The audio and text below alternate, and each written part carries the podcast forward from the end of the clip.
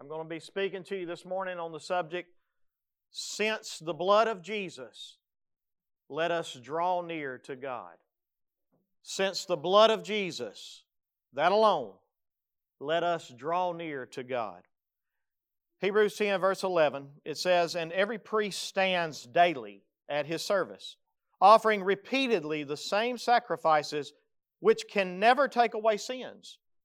But when Christ had offered for all time a single sacrifice for sins, he sat down at the right hand of God, waiting from that time until his enemies should be made a footstool for his feet.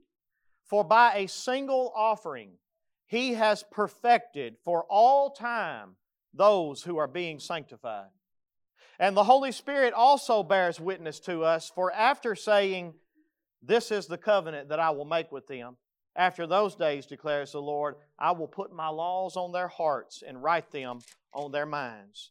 Then he adds, I will remember their sins and their lawless deeds no more. Where there is forgiveness of these, there is no longer any offering for sin.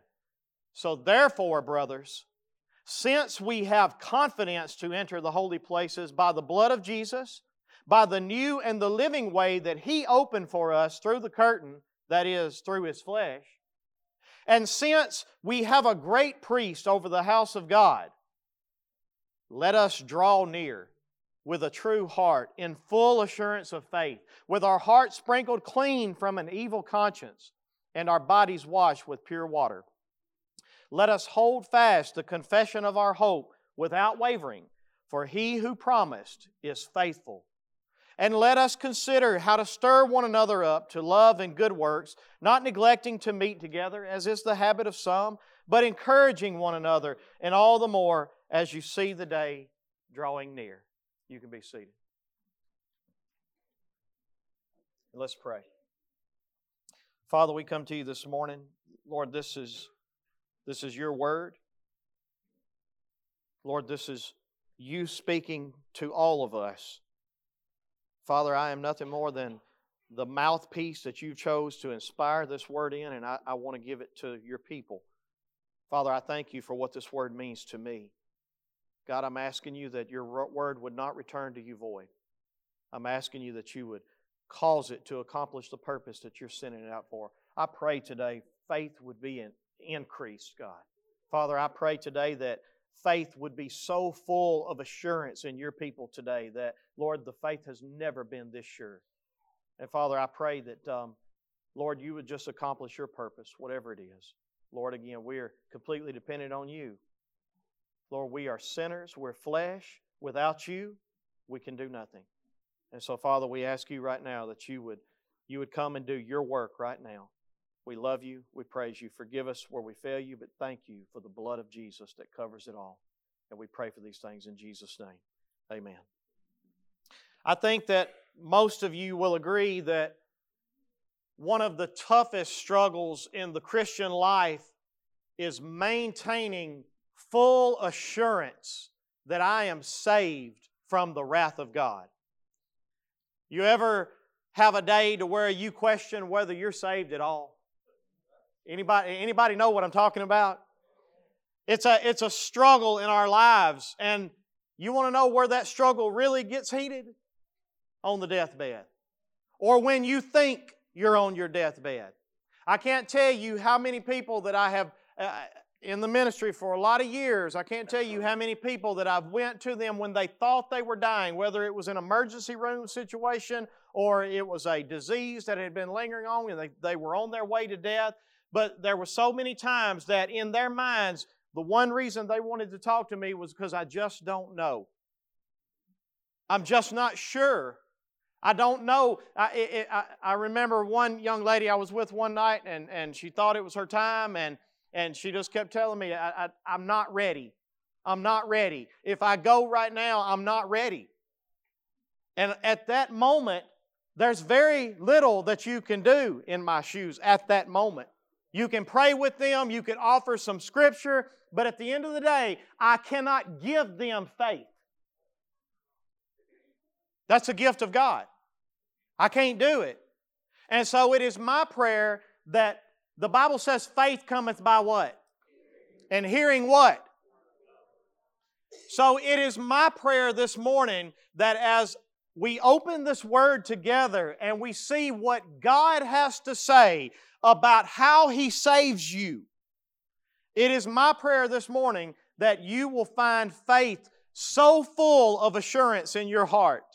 And it is my prayer that you will leave here today with absolute confidence that because of the blood of Jesus, now I'm going to get to it here in a minute, this don't apply to everyone. We're going to find out who the recipients of this blood of Christ actually are. And we're going to see if you fall in that category. But it is my prayer that if you find out that you fall in that category, and I'm going to see, we're going to have a test. You're going to be able to see from your own life whether it's really there. Remember, the Apostle Paul taught many times don't deceive yourselves. What does it mean to deceive? To lie. Don't lie to yourself. Don't pull the wool over your own eyes. He said, God is not mocked. Whatever a man sows, that also shall he reap. If he sows to the flesh, he shall of the flesh reap corruption. If he sows to the Spirit, he shall of the Spirit reap everlasting life. And so there are ways that we can look at our life and actually see whether or not the evidence of salvation is there or are we deceiving ourselves. The Bible says that many will say to me in that day, Lord, Lord. Why did they call him Lord? As far as they were concerned, that's who he was, right? Lord, Lord. Have we not done so many things in your name? And yet he says to them, Depart from me, you workers of iniquity. There's the key. I never knew you. And so we want to make sure this morning that we fall in the category that is actually covered by the blood of Jesus. Do I have a water? Sorry, my voice is trying to go out on me this morning. Thank you. So today we're going to look at the book of Hebrews and we're going to see where it is that we can find this full assurance so that we can try not to struggle with it as much. How can I know that I have salvation and that when my time comes that I know where I stand with him? So I want to show you an overview of the book of Hebrews to begin with and give you an idea of what this author is trying to do. Now in this book, we have a letter that is written to a group of Jewish Christians. That's why all of the um, information in here relates back to the Old Testament law, to the old sacrifices. He's talking to Jewish Christians. And these Christians have been delivered from all of this works based salvation that they've been trying to gain their salvation by doing this and doing this and being better and following God's law and doing all the sacrifices they've been delivered from that, and now they have trusted in Jesus Christ as the once for all sacrifice for all of their sins. But yet, they are slowly beginning to fade away from the trust that Jesus paid it all. And now they are drifting backwards just a little bit, going back to, I have to do this and I have to do this, and as long as I fulfill this and as long as I sacrifice this, then that's how I'm going to be made right with God. And this writer of Hebrews has to address this works based salvation. And so he talks to them about the importance of keeping the faith, of maintaining their confidence of their hope. So, if you will, look at just hold your place in Hebrews 10. Go back with me to Hebrews chapter 2, verse 1.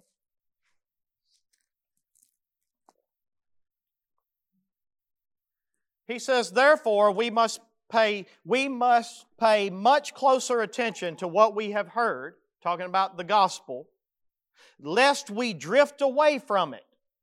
So there was a drifting that is taking place, and he's concerned about them drifting away from the gospel of Jesus Christ. And then in verse 2, he says, For since the message declared by angels proved to be reliable, talking about the Mosaic law, that's the message that was declared by angels the gospel was given to us through the Son Himself. But since it proved to be reliable, and every transgression and disobedience received a just retribution, how shall we escape if we neglect such a great salvation? It was declared at first by the Lord, and it was attested to us by those who have heard. So, in other words, this group was not a group that heard directly from Jesus Christ. They were no different than you. They were a group that heard it from a friend who heard it from a friend who. I don't want to get that song stuck in your head. I just, for some reason, that sort of, I went going that direction. But anyway, they are not the first-hand recipients of the gospel from Jesus himself. They have heard it from someone else. And so what you have in in here is a group of people that are just like you and I. They are just standing on faith alone from the message that they have heard. And then this author comes in and says, Be careful that you don't drift away from this. Because listen, if the law of Moses offered this punishment for neglecting certain things, how much worse punishment do you think those are going to be that neglect this salvation that comes from Jesus Christ Himself? If that was the punishment for the law of Moses, what do you think is going to happen if you neglect faith in Christ? And so we have to be very careful that we don't drift away. Look at Hebrews chapter 3, verse 6. I'll go through these a little faster. In verse 6, he says, But Christ is faithful over God's house as a son, and we are his house, or Christ's house. We are his house. If indeed we hold fast our confidence and our boasting in our hope. So again, he's concerned with them holding fast the confidence and faith, the boasting in the hope that they've got from the gospel. Look at Hebrews 3, verse 14, or I'm sorry, verse, uh, yeah, verse 14. He says, We have come to share in Christ if indeed we hold our original confidence firm to the end. If you hold on to this faith that He's given you in the gospel, then you have actually become a partaker in Christ if you keep holding on to this faith that He's given you. But then let's go on to Hebrews chapter 6, verse 11 and 12. He says, And we desire each one of you to show the same earnestness, to have the full assurance of hope until the end, so that you do not become sluggish, but imitators of those who through their faith and patience inherit the promises. Look at uh, Hebrews 10, verse 23. I didn't read that one to you this morning.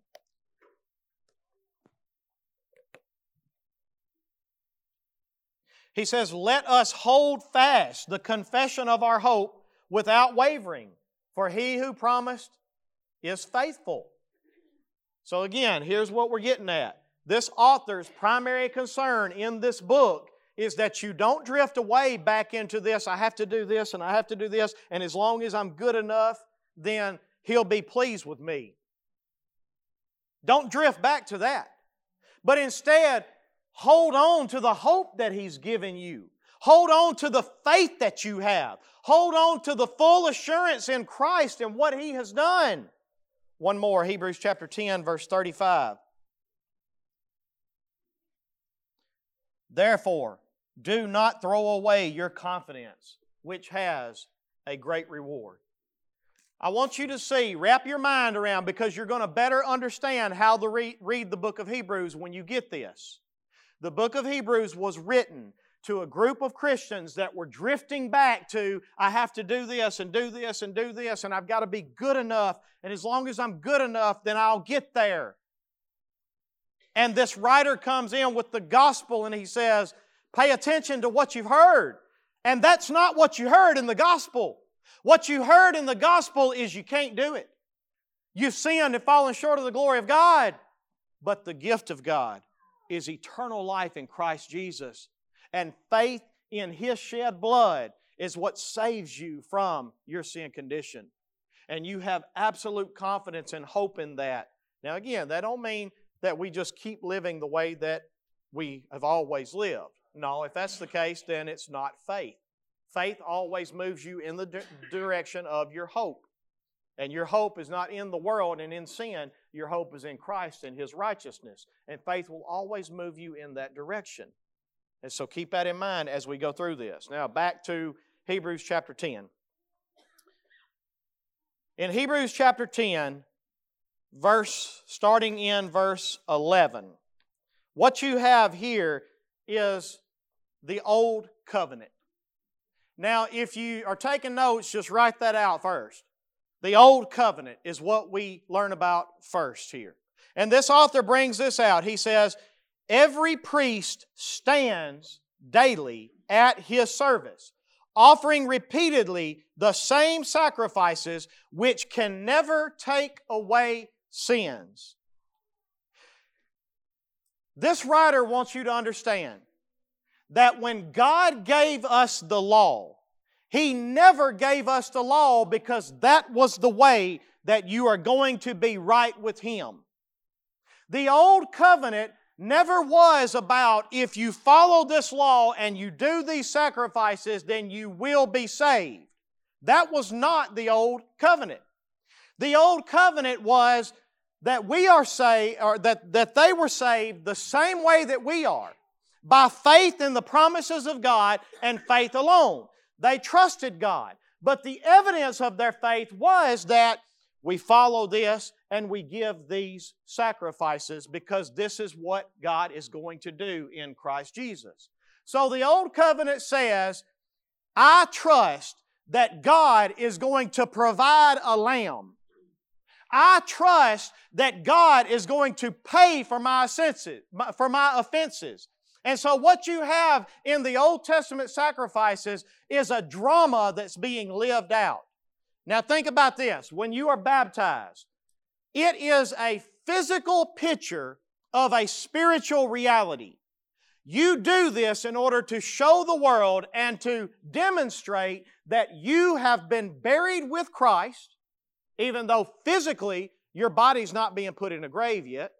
But spiritually, your old life and your old sins have been buried with Christ, and you are rising up in the new life that Christ, that Christ gives us, and now Christ is our life, and you are rising up to walk in the newness of life that Christ is giving you day after day. It is a physical picture of a spiritual reality. Everything that God has ever done in creation has been a physical picture of a spiritual reality. And in the Old Testament law, what you had was a physical picture of a spiritual reality. God gave the law as a physical picture to show you you have fallen short. See, this is important. I, have got a friend of mine that, um, and I hope he listens to this message, but just yesterday I was scrolling through Facebook for a little bit there, and I come to a post that one of my friends put up, and, and it had the t- picture of the Ten Commandments. And at the top of it, he put, I guess where you post something, he wrote up above it, he said, I have, I'm sad to say I have broken six, but I, I, no, he said, I'm sad to say I have only ever not broken four out of the ten. That was, that was what was in his mind. That's what he's saying. And then people started, and, and in his response, his uh, ending was something like, um, but I'm trying to do better. Then somebody come in writing under him and commented, said, um, I broke this many myself, but I repented, made the correction, and now I'm getting back on track to following them again. And then another person chimed in right at the bottom and, and, said, um, I just realized how far short I have fallen, but I am getting back on track to following this. I've got a long ways to go. Now, think of the mentality that's going through people's minds today. In other words, the way that God is going to be pleased with me is that I follow this list of commands.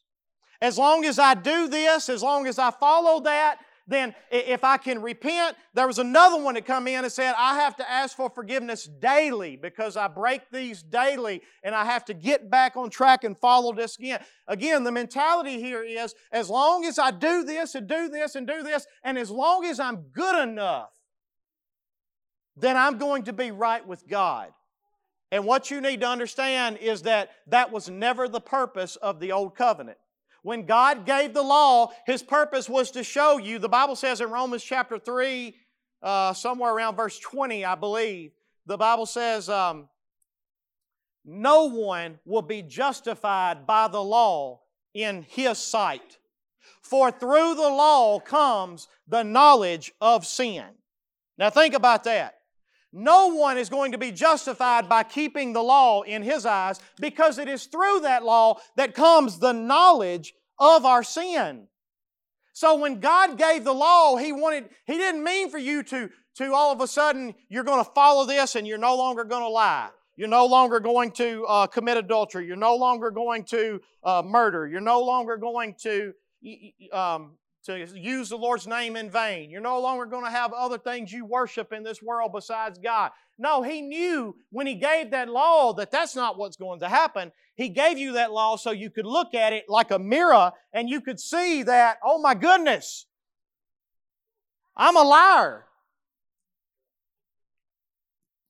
And Jesus stepped in even further because there would have been some that said, Well, I've done pretty good because I've never actually murdered anybody. And Jesus stepped on scene and said, well, hang on just one minute. You ever had hate in your heart towards your brother? That's murder. So there was always somebody that would step up and say, Well, I've done this, but I hadn't done that. And then James comes on the scene and he says, Listen, let me tell you something. If you have broken one, you broke the law of God. You broke the law. And the law, the punishment for one is the same for ten. I don't care how many you keep, I don't care what you do. You are a sinner, and the law is evidence against you. You won't stand there with the law in your hand on Judgment Day and go, God, I did this, and I did this, and I did this. I fell short of this. I want you to forgive me for these. And that's not going to be the standard of your goodness. That law is going to be a witness against you. And that law is going to say, you are guilty, you are guilty, you are guilty, you are guilty, you are guilty. And so this writer comes on the scene and he says, Listen, every priest stands daily at his service and he offers repeatedly the same sacrifices because they gave sacrifices as a picture of what God was going to do in Christ Jesus. And so every year after year, they give sacrifices because they're looking forward to this is what God's going to do. This is what God's going to do. And I trust that this is what God's going to do. And this is how He's going to forgive me for my sins. He's going to pay for it with His own lamb. And we're just going through this drama that portrays a physical picture of a spiritual reality. And this priest stands daily, every day at his service, offering repeatedly the same sacrifices which can never take away sins. You can do this for the rest of your life. Those animals are never going to cover your sins. Those animals did not cover the sins of the people of the past. All it was was the obedience of faith that I trust and I believe this is what God is going to do and they did it to portray what God was going to do. The same reason you get baptized today. Your baptism did not save you. But let me tell you what it did do. It was a command from God that was obedience commanded for your faith that says, I believe this is what God has done. God has buried my old life, and God is raising me up to walk in a new life. And I want the world to see this is what God has done. But every priest stands daily at his service, offering repeatedly the same sacrifices, but they can never take away sins. But then look what you have next. If you're taking notes, the next thing I want you to write is the finished work of Christ. I want you to underline and highlight the word finished. The finished work of Christ. Verse 12. But when Christ had offered for all time a single sacrifice. When Christ had offered for all time a single sacrifice for sins, he sat down at the right hand of God. Now, I want you to think about what the writer is saying here because he's contrasting something. Remember, the priest stands daily and he offers repeatedly the same sacrifices and they can never take away sins. But Christ offers one sacrifice and does he do it daily? For all time. For all time, He offers a single sacrifice, and He's not standing daily. What's He doing now? You know why He's sitting down? It's finished. He don't have to come back here and die again because you sin tomorrow. Let me tell you something. If you are covered by His blood, you are covered for your past sins, for your present sins, and for your future sins. God already knew the sins you were going to commit tomorrow when He died for you back then. And what you need to understand is that Christ's work has finished the sacrifice that was needed to take away sins. Remember, the sacrifice the sacrifices that the priests offered continually as they stood at their service day after day after day. It could never take away sins. That's why they did it day after day after day, because it was not sufficient. But when Christ offered for all time a single sacrifice, he sat down at the right hand of the Father. And the reason he sat down is because it is finished. It is sufficient. It is enough. And many times in our minds, whenever we don't have full assurance of faith and we're looking at our own goodness and we're thinking, well, because I do this and because I'm not here yet and because I struggle with this and because I have this in my life, then I'm not saved. Then what you're saying is the blood of Christ was not sufficient. It wasn't enough. That's why when we sing songs, Jesus, you are enough, that's what it means. It means, Jesus, you are enough. You are enough for every part of my life, but you are especially enough to take away all of my sins. Let's keep following this writer here to make sure that I stay on track with him. Verse 13 He sat down at the right hand of God, and he is waiting from that time until his enemies should be made a footstool for his feet. That's what we've been talking about when we studied Revelations. He's at the right hand of the Father right now, waiting. And he's just waiting until the end should come. He, he, he's just waiting until he puts every enemy under his feet. Verse 14. Here's the reason he sat down. For by a single offering he has perfected for all time those who are being sanctified. For by a single offering he has perfected. You know what it means to be perfect, right? He has perfected for all time past, present, and future. You are wiped clean from all of your sins. And he says here that he did it by his single offering and that it is for all time. But who are, if you're taking notes, here is the recipients of the finished work. Everybody is not a recipient of the finished work. But he says that for by a single offering he has perfected for all time those who are being sanctified. The question you have to ask yourself is this Do you see the evidence of a changed heart in your life? I'm not saying, Are you perfect? Because again, it's not about your good works. He has perfected. And how did He do it? By a single offering. He did it. He perfected you. So I'm not asking you, How good are you? I'm asking you, do you see the evidence that He has changed your heart? Do you see the evidence in your life that you have a desire to be pleasing to Him and yet you still fight with your sin? Anybody there? Y'all know what I'm talking about? Do you see the evidence that the Holy Spirit is working in your life?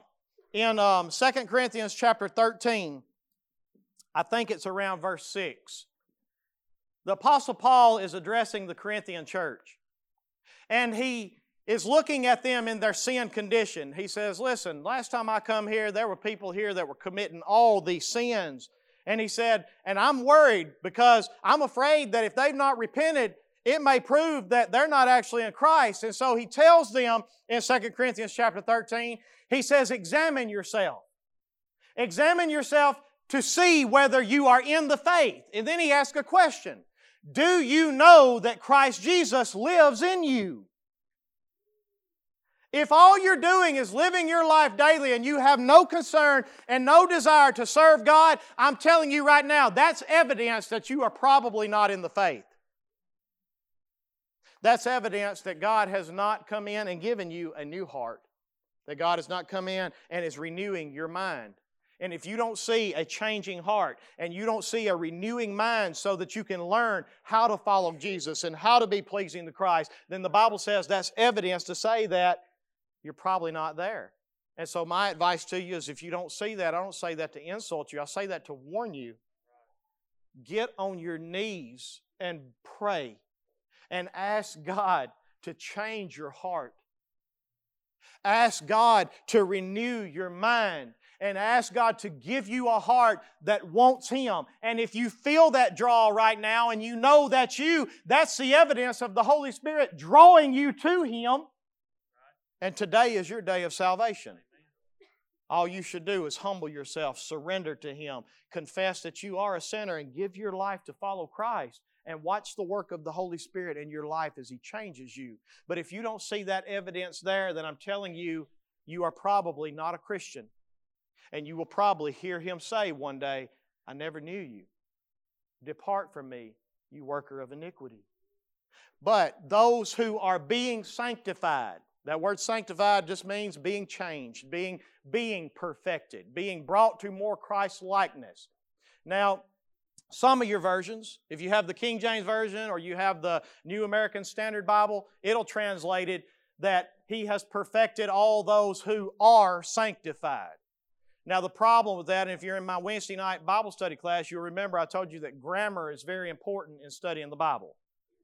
And one of the things that you'll learn is when you go back and you study the Greek word in which we translate are being sanctified, or your version may translate are sanctified, that is a verb that is a present tense continuous action. And so, what you learn is he's not saying that he has only perfected those who are now already there. That's what I don't want you to get in your mind.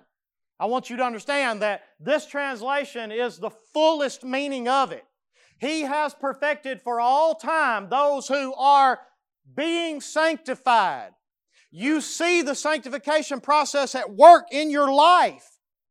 And I'm pleading with all of you this morning if you don't see God working in your heart and you don't see God working in your mind and you don't see Him changing you to become more like Him, I don't care how long you've been going to church, you're not there. You're not there. And again, I don't say that to, to, to cast you out, and I say that to plead with you. To plead with you that if that if you're not being sanctified, then this offering of this blood has not been applied to your life. And you need to see that and you need to know that. And you need to humble yourself before Him and cry out to Him God, give me a heart that is being sanctified. Give me a new heart. Come into my life and teach me your ways so that I can be sanctified and be more like you. Again, this is not about becoming perfect so that you can be saved. You are saved by the blood of Jesus so that He can make you perfect. And that's the path we're trying to follow. So there we see the recipients of the finished work of Christ. Now let's keep reading in verse 15. And the Holy Spirit also bears witness to us. So listen, here's what the, the writer in, of Hebrews says The Holy Spirit is your witness. And there is no better witness to have. Jesus called the Holy Spirit the Spirit of truth. The only thing he speaks is truth. Nothing that is a lie can come from him. So whatever he says is absolute truth. So let's see what he says. How does the Holy Spirit bear witness to us? In verse 16, this is what the Holy Spirit said back in Jeremiah.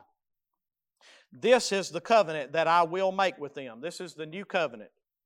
After those days, declares the Lord, I will put my laws on their hearts and write them on their minds. In other words, I am going to change their heart and I'm going to change their mind. And I'm going to begin sanctifying them. And I'm going to begin making them more like me. But then look at verse 17. Then the Holy Spirit adds, I will remember their sins and their lawless deeds when? No more. Guys, I'm a sinner. Sometimes I'm this guy that gets up in the morning and think, why in the world should I even try? Y'all, y'all with me? I mean, maybe, maybe I should just quit. I can't get it right. You ever feel that way? I can't, I can't get it right. No matter how hard I try, it seems like I take, I take uh, two steps forward and 20 steps backwards. And here's what this writer is saying to you it was never based on what you do or don't do to begin with. This salvation and this perfection comes through the one time sacrifice of the finished work of Christ, and it covers you forever. And as long as you see God writing His laws on your hearts and on your minds, then the Holy Spirit gives testimony to your salvation as a sinner by saying, I will remember their sins and their lawless deeds no more. They are removed from them as far as the east is from the west. They are cast to the bottom of the bottomless ocean. As far away from you as they can be removed, they are removed. And God Himself is the one that witnesses for you and says, This is my testimony concerning your salvation. If you can see the covenant that I've made with you, that I'm writing my laws on your heart, that I'm writing my laws on your mind, and you see this sanctifying work take place in your life, and you can examine yourself and know that Christ is in me. In spite of my sin, Christ is in me. Then the Holy Spirit says, I will remember your sins and your lawless deeds no more. And that is the best news that anybody can ever receive. This author is concerned about you holding fast to this confidence. See, there are people out there today that'll teach you, well, I can't be sure if I'm saved. I just have to hope so. Let me tell you something. That is not faith. That is a worldly hope. That's like a, I hope the Titans win and make it to the Super Bowl. But can I be assured of it? No. That's the kind of hope that they're talking about. That's not the kind of hope the Bible teaches. The Bible teaches that we have a full assurance of hope. Again, not based on what you have done, right? Based on what Christ has done. He wants to, to brand that into your minds this morning. That your confidence does not come from you, your confidence comes from Him and His finished work. Are y'all tracking with me this morning? Let's keep going. Verse 19. Therefore, brothers. In other words, those therefores are very important. So everything I'm fixing to tell you is based on the foundation of what I just laid, right? Therefore, brothers, since we have confidence, why do we have confidence? Because Jesus paid it all. His work is finished. And not only is work finished, but the Holy Spirit said. And if the Holy Spirit said it, it's good. I can't dispute it. If I do, I'm calling God a liar. Anybody in here want to call God a liar? Speak now or forever hold your peace. Therefore, brothers, since we have confidence to enter the holy places by the blood of Jesus, that's the only reason I can have this confidence, but I have it because of the blood of Jesus.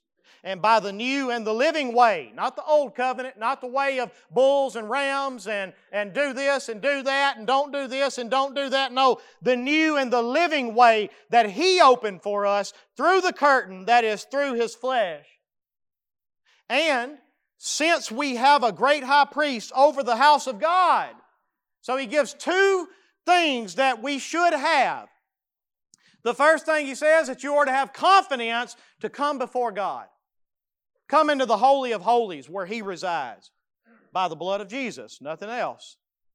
Not by your good merit, but you are to have that.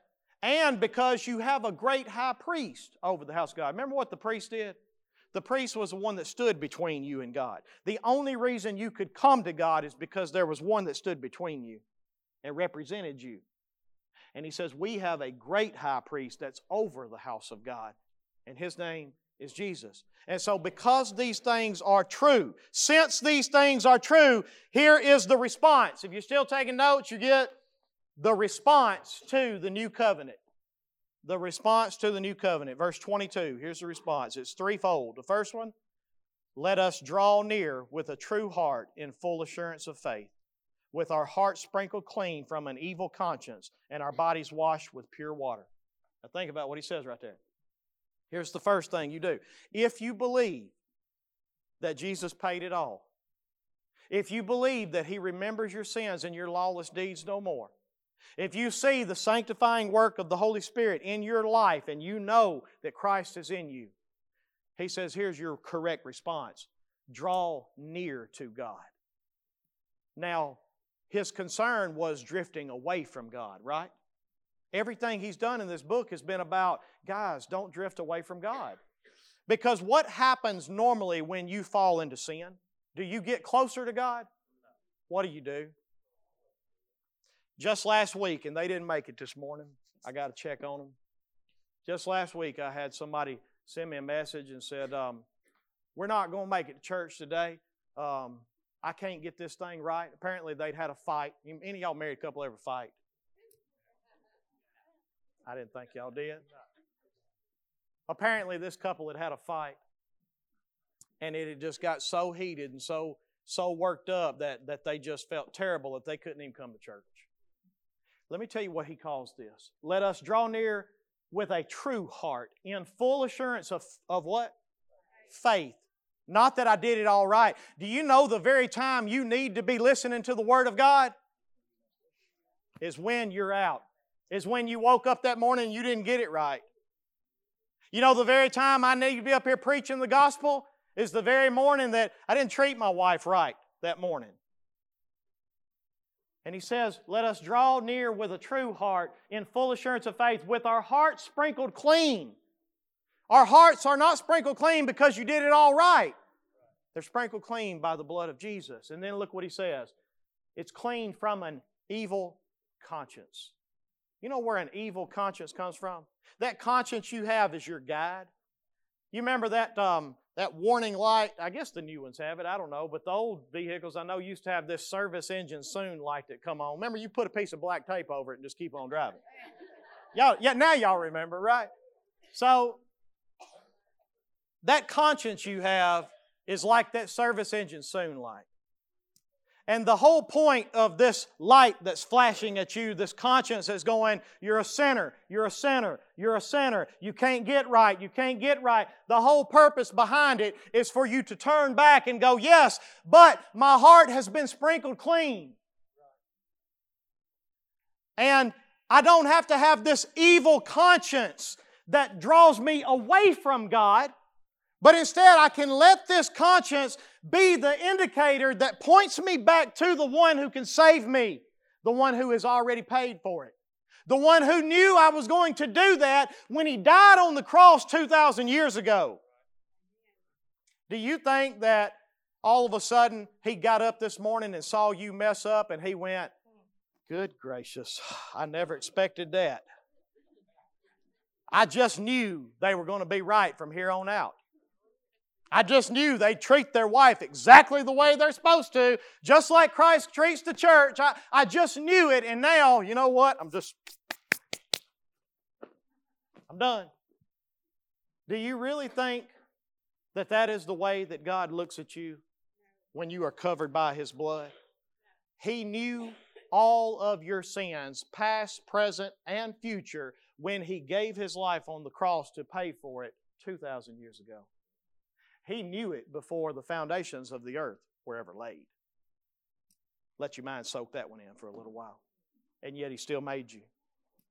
And yet He still saved you. So the first response draw near to God with a true heart. And the reason you, the way you have a true heart is by having full assurance of faith. Satan, you can throw this warning to me all you want to. I know what Christ has done for me. I know His blood is covered and I know it's paid it all. And so I'm not going to draw away from God. I'm coming to God because that's what I need. I need God because without Him, I'm hopeless. The second thing, I'll go through these next two a little quicker. He says in verse 23, let us, and all these begin with let us. Notice he said, This is your response. Let us do this. The first thing, let us draw near. We got confidence to enter the Holy of Holies. So get in there. Receive grace and mercy in your time of need. Get in there. It's been paid for. If you don't receive it, what a shame. It's already been purchased. Verse 23 Let us hold fast the confession of our hope without wavering. What does it mean to waver? It means today I'm in, tomorrow I'm out, right? Today He saved me, tomorrow He didn't. Today Jesus is enough, tomorrow He's not. He says, hold fast. That means to be unbent, unyielding, firm. Hold fast the confession of your hope. Your hope was not in that you did everything right, that you're going to get it right from here on out. No, your hope was that the blood of Jesus has covered all of my sins, and that's my only hope. That's my only plea. But because of that, I have confidence to enter the throne room of grace. So let us hold fast this confession of our hope. And don't waver. And here's why we don't waver. Listen to this very closely. For he who promised is what? Do you believe that God will do what he said he will do? He who promised is faithful, church. Ronnie, he's faithful. Fagan, he's faithful. He is the one that promised that I will write my laws on their hearts and their minds, and I will remember their sins and lawless deeds no more. And I will be their friend, and I will be their God, and they will be my children, and I will be their father. And they will come to me when they need me, and I will be with them, and I will guide them, and I will love them, and I will forgive them. He who promised is faithful. So, the second thing, hold fast your confession of hope. Make sure you keep confessing, not that you get it all right, but that the blood of Jesus has paid it all. And I am right because of what He's done. The third thing, verse 24, and let us consider how to stir one another up to love and to good works.